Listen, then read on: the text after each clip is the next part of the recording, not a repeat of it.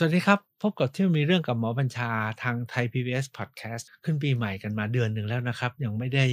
สวัสดีปีใหม่กันเลย วันนี้ครบเดือนพอดีของปีใหม่พุทธศักราช 2566 ผมอยากจะชวนท่านมาทบทวนว่า อายุเท่าไหร่แล้วครับ มาทบทวนเพื่อรับปีใหม่ แบบชาวสวนโมกกรุงเทพกันครับ ที่ยวมีเรื่องกับหมอบัญชา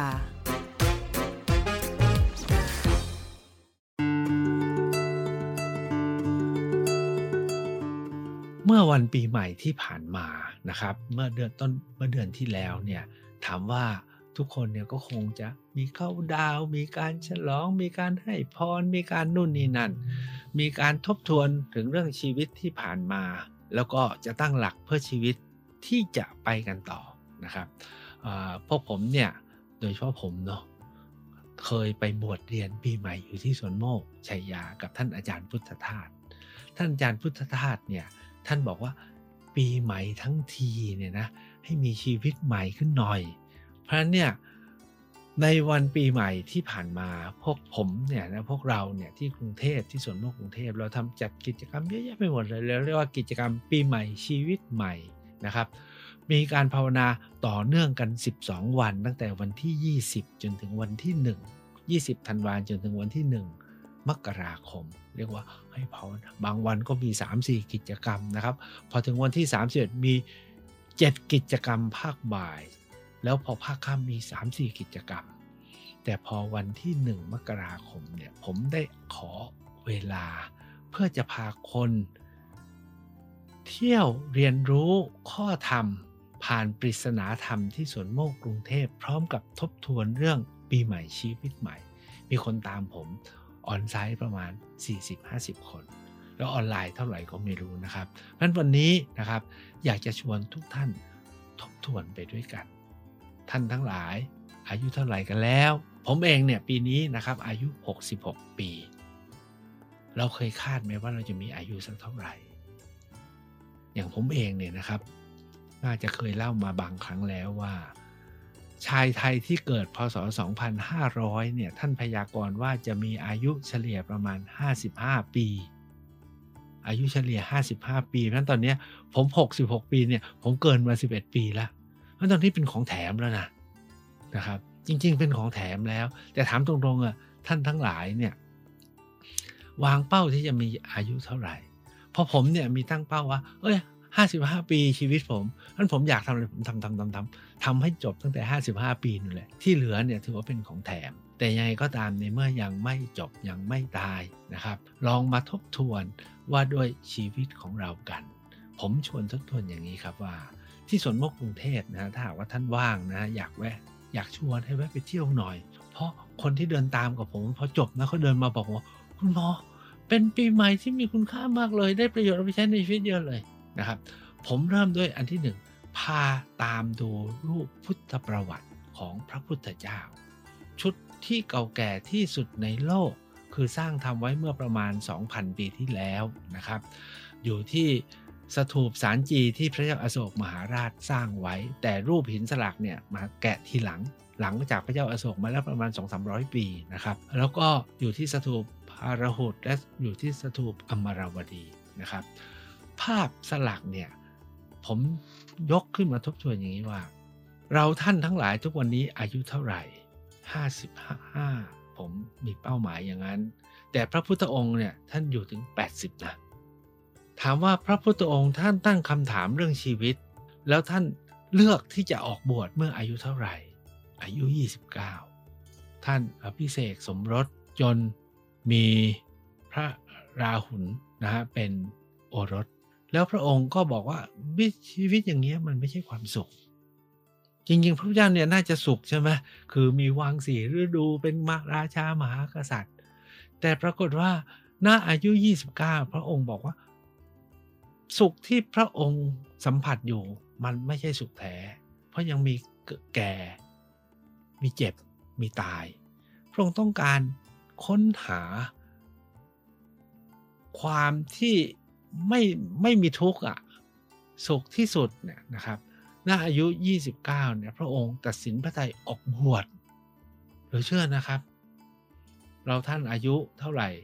ตอนนั้นเนี่ยไม่เคยมีใครมีความรู้ ตอนนี้เราเกิดมาเนี่ยความรู้คำสอนพุทธศาสนามีครบนะแต่สมัยนั้นไม่มีพระองค์เนี่ยใช้เวลา 6 ปีในการทบทวนนะครับ จนอายุ 35 พระองค์จึงพบว่า อะไร ผมใช้คำนี้แล้วกันอาจารย์พุทธาจะใช้ เพราะว่าอะไรคืออะไรชีวิตมันเป็นยังไง และทำไมถึงทุกข์และทำไมจะไม่ทุกข์นะครับทำไมจะไม่ทุกข์หรือพ้นทุกข์ได้ อายุ 35 พระองค์ทรงพบที่สวนโมกกรุงเทพเนี่ยมีภาพพุทธประวัติที่แสดงตั้งแต่ทรงประสูตินะครับทรง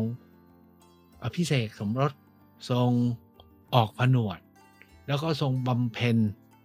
ทุกขกิริยา ยุคนั้นเนี่ยมีทฤษฎีความสุขอยู่สองแบบ แบบที่หนึ่งก็คือเสวยสุขสุข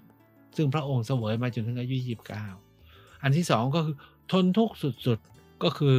พระองค์ทดลองอยู่ 6 ปี ตั้งแต่อายุ 29จนถึงอายุ 35 แล้วพอถึงอายุ 35 พระองค์บอกที่ทนทุกข์สุดๆ ก็ไม่พบ พระองค์จึงกลับมาปฏิบัติทางสายกลาง แล้วก็เลยพบ ว่าอ๋อมันเป็นเช่นนี้เองนั่นแหละที่เรียกว่าตรัสรู้เมื่ออายุ 39 จากนั้น 45พรรษาของพระพุทธองค์เนี่ยนะครับพระองค์ก็เดินหน้าเผยแผ่จนดับขันธปรินิพานเมื่อมีอายุ 80 นะครับ ผมชวนถามท่านว่า เราท่านทั้งหลายนะครับ มีทุกอย่างพร้อมพระพุทธองค์สอนไว้ตรัสรู้บอกชี้แนะนะครับ ทั้งหลักคิดและวิธีปฏิบัติเพื่อทำความเข้าใจความทุกข์แล้วก็ มีความสุขมากมากขึ้น จนถึงพ้นทุกพ้นสุขเนี่ย พระพุทธเจ้าท่านสอนไว้หมดแล้ว แล้วบรรพบุรุษชาวไทยก็นำสืบมาเป็นศาสนาให้เราได้เรียนรู้เนี่ย จนถึงวันนี้เนี่ยเป็นยังไง ผมเองนะฮะตอนอายุ 28เนี่ยไม่ได้จะไปเทียบเคียงพระพุทธองค์นะครับ ตอนผมอายุ 28เนี่ยผมจบหมอมาโอ้ยทุกข์สุดๆเลยนะครับทำงานแล้วมันทุกข์เครียดไปบวชโอ้ผมรู้สึกอย่างเงี้ยโอ้ สิ่งที่พระเจ้าทรงตรัสรู้เนี่ยยิ่งใหญ่อะไรอะไรเช่นนี้ รู้แล้วเรามาใช้ได้ ผมเนี่ยไม่ได้พ้นทุกข์นะครับ แต่รู้ว่าเอามาใช้ยังไงได้ ผมเนี่ยถ้าเทียบเคียงได้แนวได้แนว แต่จนถึงวันนี้เนี่ยนะครับจาก 28 จนถึง 66 เนี่ยถามว่าปฏิบัติศึกษาค้นคว้าใช้ชีวิตยังไงบ้างนะครับ ผมอยากจะชวนทุกท่านคิดด้วย ท่านพอเห็นแนว และได้เอามาใช้ในชีวิตกันบ้างไหม แค่ไหนอย่างไร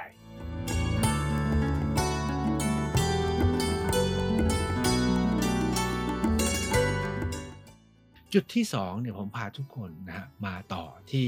โถงบันไดทางขึ้นของสวนโมกกรุงเทพนะครับที่โถงบันไดทางขึ้นของสวนโมกกรุงเทพเนี่ยเรามีภาพติดตั้งไว้สองภาพ ภาพข้างล่างเนี่ยท่านอาจารย์พุทธทาสท่านให้ลอกมาจาก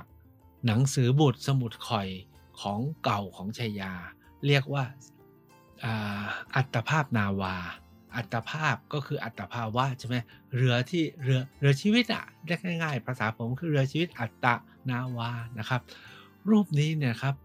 สนุกมาก วันนั้นเนี่ยผมลองถามคนที่ตามชมว่าเห็นอะไรบ้าง เป็นรูปเรือสำเภาลำหนึ่งนะครับ มีใบสามใบนะครับ แล้วก็มีนายเรืออยู่ 8 คน เรือลำนี้บ่ายหน้าไปทางทิศทางที่มีแก้วสามดวงวางอยู่บนพาน อยู่บนฝั่ง เรือนี้หนีออกมาจากฝั่งที่มีไฟสามกอง แล้วในท้องน้ำเนี่ยมีปลาร้ายนะ แยกเคี้ยวยิงฟันอยู่ห้าตัว ถามว่าทั้งหมดนี้ท่านนึกถึงอะไรบ้าง โอ้โห เราเอาภาพนี้มาติดตั้งอยู่ที่บันไดทางขึ้นสวนโมก เพื่อบอกว่าก้าวขึ้น ก้าวขึ้นมาเนี่ยให้พ้นหรือจะอะไรเงี้ยให้ดูภาพนี้นะครับ ก็คือเป็นเรือนาวาชีวิตนะครับ ท่านบอกว่าเรือเนี่ยเหมือนกับชีวิตเราอะนะครับจะเราจะให้มันบ่ายหน้าไปทางไหนอะไปทางฝั่งที่มีดวงแก้วสามดวง ท่านคงนึกออกนะในในในพุทธศาสนาก็คือพระพุทธพระธรรมพระสงฆ์นี้มาจากไฟสามกองก็คือ โลภโกรธหลงนะโลภะโทสะโมหะ ซึ่งเป็นอกุศลนะเป็นรากแห่งความไม่ดีทั้งหลาย ก็หนีออกมาเสียแล้วไปหาแก้วสามดวงนะเป็นที่พึ่ง เรือลำนี้มีใบสามใบ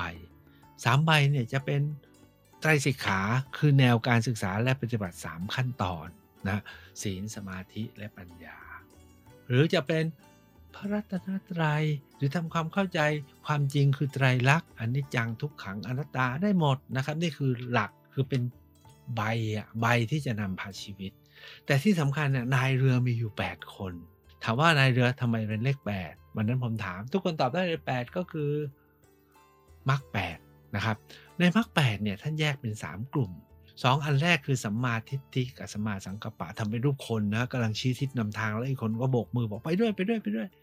คือเวลาเราเห็นอะไรว่าเป็นของดีเนี่ยเรามักจะรู้แต่เรามักจะไม่ทำปัญหาของเรารู้แต่ไม่ทำ ใช่แต่ไม่ไปนะครับ ถูกแต่ไม่ชอบอย่างนี้เป็นต้นนะครับนั้นปัญหาของเราก็คือ เรารู้ถูกแต่เราไม่ทำเราไม่เอาจริง เพราะฉะนั้นสัมมาทิฏฐิกับสัมมาสัมกัปปะเนี่ยอันนี้สำคัญเป็นเรื่องของปัญญา แล้วเรือเนี่ยมี 3 คนอยู่ที่ท้ายนะครับ คนหนึ่งเนี่ยกำลังถือหางเสือ คนหนึ่งกำลังวิทน้ำคนหนึ่งกำลังโลโกลาหนในการช่วยนี้ ก็คือสัมมาสติ สัมมาสมาธิและสัมมาวายามะ อันนี้เป็นเรื่องของ สมาธิเป็นเรื่องของจิต อันนู้นเป็นเรื่องของปัญญานะครับ ซึ่งเป็นหน้าที่ที่สำคัญมาก และตรงกลางเนี่ยนะครับ มีอีก 3 คนที่ช่วยกันออกกำลังให้เรือไปได้ ก็คือสัมมาวาจาสัมมาอาชีวสัมมากัมมันตา โดยรวมเนี่ยทั้งทั้ง 8 กับ 3 เนี่ยจริงๆก็เรื่องเดียวกันก็คือเรื่องของกายใจและปัญญา ศีลสมาธิและปัญญาที่เราจะต้องฝึกต้องฝนต้องพัฒนา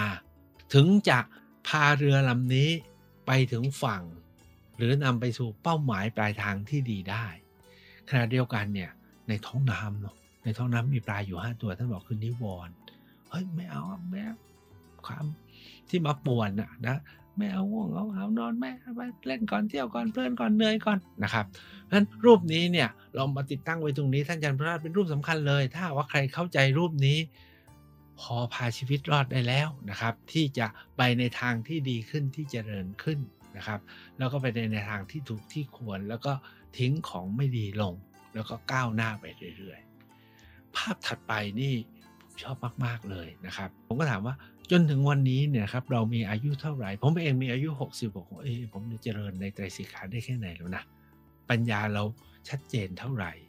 ศีลเราหมดจดดีขึ้นหรือไม่นะครับ สมาธิเราตั้งมั่นได้มากแค่ไหนได้ฝึกแค่ไหนนะครับ กิเลสทั้งหลายเราน้อยลงหรือยังนะครับ เราเนี้ยเราวัดได้ใช้ภาพนี้มาเครื่องตรวจวัดว่า อายุเท่านี้ถึงไหนแล้ว พระพุทธองค์เนี่ยนะครับ ท่านใช้เวลาเพียง 6 ปีท่านเกลี้ยงเลยใช่ไหมฮะท่านถึงอะไรเป็นอริยบุคคล บรรลุอนุตตรสัมมาสัมโพธิญาณท่านใช้เวลา 6 ปีเองผมเนี่ยบวช28 จนป่านนี้ทั้งๆทที่มีไกด์นะมีตำราให้นะยังไม่ถึงไหนเลย แล้วท่านทั้งหลายล่ะครับนะครับ ภาพที่3นี่สนุกกว่านั้นอีกภาพตอนขึ้นจากชั้น 2 ไปสู่ชั้น 3 ที่สวนโมกเนี่ย อาจารย์พุทธาท่านทำรูปรูปหนึ่งแล้วเราก็อัญเชิญมาไว้ที่นี้ เป็นรูปพระเจ้าสร้างโลก รูปนี้เนี่ยชวนที่จะตอกย้ำว่าด้วยอายุแล้วมาขบในช่วงปีใหม่มากที่สุดสำหรับผม รูปนี้นะครับ ท่านทำเป็นรูปพระพรหมพระพรหมเนี่ยเป็นผู้สร้างสรรพสิ่งใช่ไหมสร้างโลกและสร้างมนุษย์ ในที่นี้เนี่ยท่านทำเป็นรูปพระพรหมสร้างมนุษย์ สร้างวัว สร้างหมา สร้างลิง นะครับ เรื่องเป็นอย่างนี้ครับ อันที่ผมชอบแล้วผมแต่งเติมให้สนุกสนุกนะครับ ว่ากันว่าพระพรหมเนี่ยท่านสร้างมนุษย์ขึ้นมา แล้วท่านก็บอกว่าเออเจ้ามนุษย์ เจ้าเนี่ยนะ จะมีศักยภาพในการคิดค้นคว้าแสวงหาความสุขทำนู่นทำนี่โอ้สารพัดเลย มีสติปัญญาเฉียบแหลมสามารถผลิตนวัตกรรมนู่นนี่นั่นได้ แต่เจ้าจะมีอายุเพียงแค่ 30 ปีนะ ในรูปเนี่ยทำเป็นรูปมนุษย์น้อมรับ พร้อมกับ ท่วงท่าแบบทำไมสั้นจังอะนะเราทั้งพักไว้ตรงนี้ก่อนทำไมสั้นจังเราทั้งหลายเนี่ยใครใครยอมรับที่จะมีอายุ 30 ปีบ้างโอ้ไม่ได้นะ ผมถามเล่นๆนะทุกคนคาดหวัง 8 90 หรือตอนนี้บางคนเลยขอ 120 ด้วยซ้ำไปนะครับ ภาพที่2เนี่ยเป็นพระเจ้าสร้างวัวควายออกมา แล้วพระเจ้าก็บอกว่า เออ เจ้าวัวควาย เจ้าเนี่ยนะจะมีกำลังกำยำ มีเนื้อหนังมังสาที่อุดมสมบูรณ์ แล้วเจ้าเนี่ยจะถูกเป็นเหยื่อของเสือ แต่มนุษย์จะเอาเจ้าไปเลี้ยงไว้ เมื่อมนุษย์เอาเจ้าไปเลี้ยงไว้เนี่ยท่านจะต้องตอบแทนมนุษย์นะนั้นเจ้าจะต้องช่วยลากเกวียน ช่วยไถนาให้มนุษย์เขาแล้วถ้าเกิดมนุษย์เขาเกิดอยากกินเจ้าก็ยอมให้เขาฆ่าเอาเนื้อไปกินเนาะ อ๋ออีกอย่างหนึ่งสำหรับเจ้าเนี่ยนะอาหารก็ไม่ต้องกินอะไรมากหรอกกินแต่หญ้าเอาก็พอ เอาไปอายุ 30 ปี ถามเล่นๆนะถ้าท่านเป็นวัวมีสภาพอายุแบบมีสภาพชีวิตแบบนั้นน่ะ30 ปีสั้นหรือน้อย แต่กี้มนุษย์อะ30ปีมนุษย์รู้สึกว่าน้อย ในท้องเรื่อง วัวบอกว่าโอ้มากไปพระเจ้า ขอ 10 ปีพอ 20 ปีขอคืนไป มนุษย์นั่งอยู่ข้างๆ บอกว่าไอ้ยีปีนั้น หม่อมชัดขอได้ไหม พระเจ้าบอกเออเอาไป ตอนนี้มนุษย์ได้เท่าไหร่แล้วครับ ได้30บวก20 50ต่อมาอพระเจ้าก็สร้างหมา แล้วก็บอกเหมือนกัน เจ้าก็กินอาหารกินสารพัดนะกินขี้ยังกินได้เลยนะหมานะครับและอันที่สองก็คือ มนุษย์ก็จะพาเจ้าไปเลี้ยง เพื่อไม่ได้เป็นอันตรายกับสัตว์อื่น เจ้าก็จงรักภักดีกับมนุษย์นะ ซื่อสัตย์แล้วก็ช่วยเฝ้าบ้าน เฝ้าสมบัติให้มนุษย์เขานะ เอาไป 30 ปี หมานั่งอยู่บอกว่า 30 ปีโอ้กินอะไรก็ไม่รู้แล้วก็มนุษย์เลี้ยงก็ได้เป็นแค่ไปเฝ้าสมบัติมนุษย์ขอคืน 20 คนนั่งอยู่คนก็บอกงั้นขอ 20 ของหมาด้วยได้ไหมพระเจ้าบอกเอาไปสุดท้ายพระเจ้าสร้างลิง แล้วก็เรื่องเดียวกัน ลิงก็บอกขอคืนไป 20 นะครับ เพราะว่า โอ้ย พระเจ้าสั่งไว้ว่า เองก็เล่นละครลิงให้มนุษย์ก็สนุกสนานด้วย ถ้ามนุษย์ก็เอาไปเลี้ยง ลิงก็คืนมา 20 มนุษย์ก็ขอเบ็ดเสร็จมนุษย์ได้อายุเท่าไหร่ครับ ท่านคาดหวังมีอายุเท่าไหร่ เราทั้งหลาย ในในท้องเรื่องนี้มนุษย์มี 30 ของตัวเอง 20 ของวัว 20 ของหมาและ 20 ของลิง ก็เป็น 90 เราท่านทั้งหลายก็ปรารถนาดังนั้น สุดท้ายพอ พอมนุษย์ได้มา 90 ในรูปเนี่ยทำเป็นรูปแล้วกำลังล้านลาลำวงกันใหญ่ พระเจ้าก็บอก เออ มนุษย์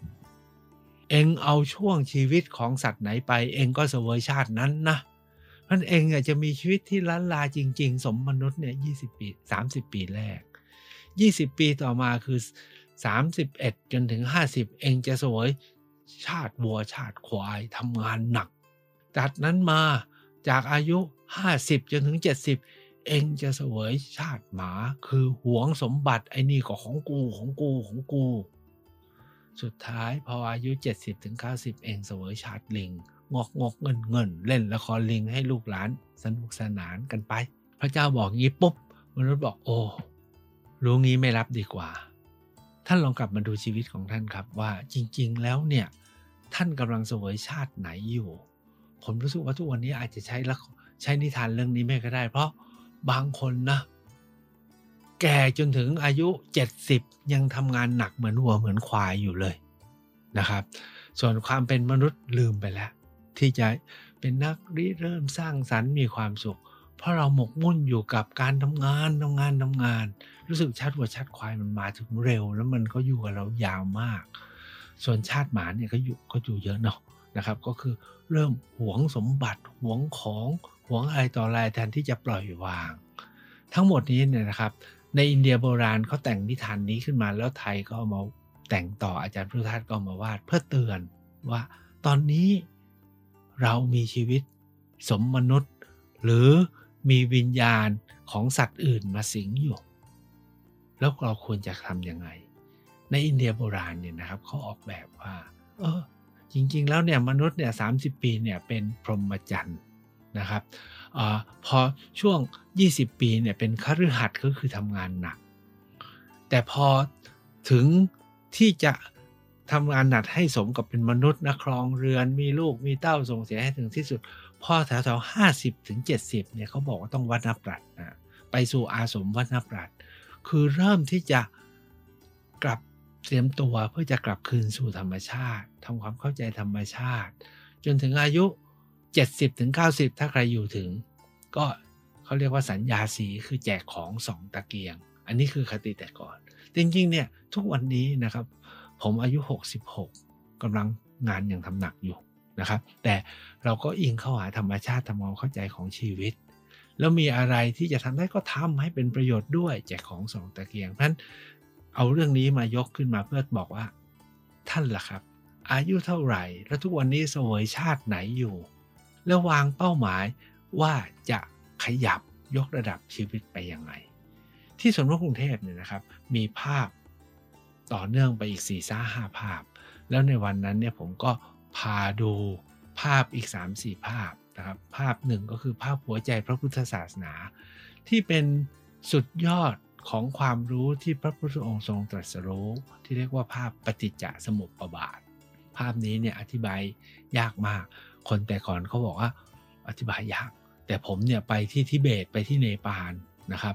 ปรากฏว่าที่ทิเบตเนปาลบอกรูปนี้คือหัวใจพุทธศาสนา ทุกคนต้องรู้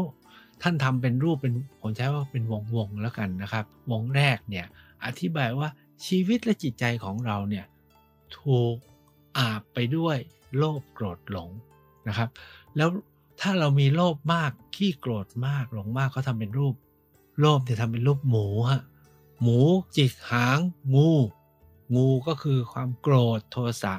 งูเนี่ยจิกหางไก่ ไก่เขาบอกว่าเป็นหลงไม่รู้เรื่อง แล้วไก่ก็จิกหางหมู ชีวิตของเราเนี่ยก็วนอยู่กับโลภโกรธหลงเนี่ยนะครับ หายโลภไปอยู่กับโกรธอยู่กับหลงหลงโลภโกรธบางทีก็มาด้วยกันนะครับ แล้วทำให้เราเนี่ยมีวิถีชีวิตเขาทำเป็นรูปสองซี่รูปคนนุ่งผ้าขาวเรียบร้อย กับคน ผ้าล่อนจ้อนล้มระเนระนาดนะครับ แล้วพื้นเนี่ยเป็นสีขาวกับสีดำเพื่อบอกว่าด้วยโลภโกรธได้หลงเนี่ยทำให้เรามีวิธีคิดและวิธีปฏิบัติและการใช้ชีวิตเนี่ยมีทั้งแบบขาวกับแบบดำนะครับ คือทั้งดีและไม่ดี แล้วทำให้เรามีสภาพชีวิตและจิต วงต่อมาเขาทำเป็นวง 5 ช่องนะครับ สภาพชีวิตและจิตที่เป็นแบบเทวดาก้าไฟแต่สุข เป็นแบบมนุษย์ สุขทุกข์นะครับ เป็นแบบเปรตนะครับ คืออยากได้ไม่ไม่รู้อยากจบ เป็นแบบสัตว์นรกวันๆเนี่ยมีแต่ความทุกข์ร้อนเป็นแบบเดรัจฉาน คือไม่สนใจอะไรอยู่กับกินขี้ปี้นอนนะครับ ท่านทำเป็นภาพ แล้วก็ข้างบนเนี่ยมีรูปพระพุทธเจ้า ชี้บอกลูกศิษย์บอกว่า ไอ้เนี่ยแหละคือปัญหา แล้วมีมารร้ายนะครับใส่ชดาที่มีกระโหลกห้ากระโหลกที่เรียกว่าอุปาทานขันธ์ทั้งห้า รูปเวทนาสัญญาสังขารวิญญาณนะครับ ครอบงำทำให้เราไม่รู้ไม่เข้าใจ แล้วก็มีรูปอีกชั้นหนึ่งเป็น 12ห่วงโซ่ แห่งความไม่รู้ที่ทำให้เรา เพราะเราไม่รู้เราจึงคิดเราจึงปรุง เราจึงสัมพันธ์มั่นหมาย เราคิดเป็นนู่นเป็นนี่นะครับ เป็น 12 ห่วงโซ่ที่ว่าห่วงโซ่ปฏิจจสมุปบาทนะครับ อันนี้เป็นคำที่ถ้าใครเคยไปอินเดียนะที่ถ้าไปนั่งอยู่ที่พุทธคยาจะได้ยินพระพระพม่าท่านสวดเนี้ย อวิชชาปัจจยาสังขาราสังขาราปัจจยา วิญญาณังวิญญาณังปัจจยานามรูปังนามรูปัง ปัจจยาสลายตนังสลายตนังปัจจยาภโสภโสปัจจยาเวทนาตัณหาอุปาทานยาวเป็น 12 ข้อ อันนี้เป็นสิ่งที่พระเจ้าทรงตรัสรู้นะคืนเพนวิสาขาบูชา แล้วใช้เวลา เจ็ดสัปดาห์ครับในการทบทวนว่านี่ใช่ไหมนี่ใช่ไหม จนสัปดาห์ท้ายๆเนี่ยว่าใช่ชัวใช่ชัวอันนี้แหละคือเป็นต้นเหตุที่ทำให้เราเกิดทุกข์และเป็นต้นเหตุและเป็นหลักคิดที่จะเอาสามารถมาใช้ในการดับทุกข์ด้วยอวิชชาคือเพราะไม่รู้ เพราะไม่รู้เราจึงคิดไปว่าเป็นนั่นเป็นนี่ เราตาเห็นรูป จมูกได้กลิ่น หูได้ยินเสียง จิตคิดไป ก็สำคัญว่าเป็นนู่นเป็นนี่มีทั้งชอบและไม่ชอบ แล้วก็ไปสำคัญมั่นหมายว่า ใช่ไม่ใช่เราไม่ใช่เรา แล้วพอถึงวันหนึ่งมันก็เปลี่ยนไป เรื่องนี้ต้องสอน แล้วพระองค์ก็เอามาสอนนะครับแต่ท่านสอนมาหลายแอปเนาะ84,000ธรรมขันเนี่ยผมถือว่ามี 84,000 แอปพลิเคชัน แต่หัวใจก็คือนี่แหละครับ คือทางสายกลาง หัวใจก็คือไตรสิกขา หัวใจก็คือมักมีองค์แปดที่พระพุทธองค์สอน รูปนี้ถือว่าเป็นหนึ่งในรูปสุดยอดในวงการพระพุทธศาสนา ผมก็พาไปต่อให้ลองเข้าไปในห้องห้องหนึ่งที่เรียกว่าห้องชิมนิพพาน ซึ่งเป็นห้องสำหรับฝึกสมาธิเพราะชีวิตเราเนี่ยหัวใจเนี่ยอยู่ที่เรียกว่าไตรสิกขาเนาะคือศีลสมาธิปัญญา ศีลคือทำตัวให้มันนิ่งๆ ให้ปกตินะครับ อย่าให้มันวุ่นมากนัก จะมากจะน้อยก็แล้วแต่ท่านนะครับ ศีลเนี่ยท่านว่ามาจากคำว่าศิลาแปลว่านิ่งแปลว่าหนักแน่น สมาธิก็คือจดจ่อนะครับ มีความมีกำลังที่จะไม่ฟุ้งซ่านไม่เพ่นพ่านนะครับ อันที่สามคือปัญญาคือการทบทวนถึงความจริงแท้ไม่ใช่ความรู้นะ ปัญญาเนี่ยคือความจริงแท้ ว่าด้วยชีวิตว่าด้วยจิตใจว่าด้วยความเป็นไป ผมพูดคร่าวๆประมาณนี้ในห้องนิพพานชิมลองเนี่ยผมแค่อธิบายว่าถ้าว่างวันไหนท่านก็มาเจริญ สมาธิภาวนา ใช้เวลาว่างๆนั่งสมาธิอยู่กับลมหายใจ ให้มันนิ่งแล้วก็ทบทวนเรื่องความเป็นไป มันจะแก้ทุกแก้ความว้าวุ่นอะไรได้เยอะทีเดียว ที่สวนพกรุงเทพเนี่ยยังมีอะไรให้ดูอีกทั้งเยอะนะครับ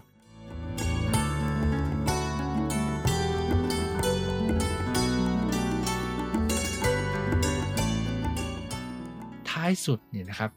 เราก็ผ่านไป วันนี้เวลาไม่พอแล้ว เรามีภาพชุดหนวดเต่าเขาก็ตายนอกบนะครับ แล้วเราไปดูภาพการฝึกสมาธิแบบทิเบต ผมก็พาไปชม โถงโล่ง ผมอยากจะจบตรงนี้ครับว่าที่สวนโมกกรุงเทพหรือที่สวนโมกชัยยา ท่านอาจารย์พุทธทาสบอกว่า คนแต่ก่อนคนแต่ก่อน เขาลึกซึ้งมากเลย แม้แต่เพลงกล่อมเด็ก เขายังเอาความหมายแห่งนิพพานไปบรรจุไว้เลย คือเพลงว่าด้วยมะพร้าวนาลิเก ถ้าคนปักใต้เคยคงได้ยินที่ขึ้นต้นด้วยอาเออมะพร้าวเออนะมะพร้าวนาลิเก ต้นเดียวโนเนอยู่กลางทะเลขี้พึ่ง ฝนตกไม่ต้อง ฟ้าร้องไม่ถึง กลางทะเลขี้พึ่งถึงได้แต่ผู้พ้นบุญเอ่ย หลักคิดในเนื้อหาก็คือว่าชีวิตและจิตใจเนี่ยเราก็เหมือนกับต้นมะพร้าวเนี่ยที่เกิดและเติบโตอยู่ท่ามกลางสังสารวัฏนะเหมือนกับขี้ผึ้งอะ่ะมันร้อน ถ้ามันร้อนนะ มันก็เหลวและเหนียวเหนอะหนะแล้วมันติดตังยังไงเนี่ยเราหนีไม่พ้นหรอก ปีแล้วปีเล่าชีวิตจะอายุเท่าไหร่ ถ้าเรายังไม่ออกบวชเนาะยังเป็นปุถุชนอยู่อย่างนี้ แล้วก็วิ่งวนอยู่กับเนี่ย ชีวิตที่มันเหนียวเหนอะหนะแล้วก็ร้อนแล้วเราปลีกไม่พ้น แต่หัวใจเนี่ยถามว่าจะไปบวชหรือจะทำไง หัวใจท่านบอกให้ฝึกจิตให้เป็นเหมือนกับต้นมะพร้าว ที่ยืนต้นอยู่ได้ท่ามกลางความวุ่นวาย ฝนตกก็ไม่ต้อง ฟ้าร้องไม่ถึง ฝึกไปนะครับ ท้ายสุดผมตั้งว่าปีใหม่นี้นะครับ วันนี้วันสิ้นเดือน แรกของปี 2566 ผมตั้งคำถามว่าท่านอายุเท่าไหร่แล้ว ได้ใช้พระพุทธศาสนาเอามาทบทวนเอามาใช้ในชีวิตแค่ไหนอย่างไร ก็ฝากลองไปทบทวนดูนะครับว่า จะมีอายุได้ถึงเท่าไหร่ อันนี้แต่ละคนก็แตกต่างกัน แต่ท่านอยู่มาเท่าไหร่แล้ว ท่านได้ซึมซับได้เรียนรู้ ดูแลชีวิต ฝึกจิตฝึกใจ ให้พร้อม ให้มีความทุกข์น้อยลง ให้มี ความสุขมากๆขึ้น และพร้อมที่จะกันแค่ไหนอย่างไรนะครับ ส่วนจะมีนิพพานน้อยๆจนถึงนิพพานสูงสุด แค่ไหนเมื่อไหร่ ก็อยู่ที่ท่านเท่านั้นครับ ก็ขอสวัสดีปีใหม่ในวันสิ้นเดือนแรกของปีนี้ สวัสดีครับ เที่ยวมีเรื่องกับหมอบัญชา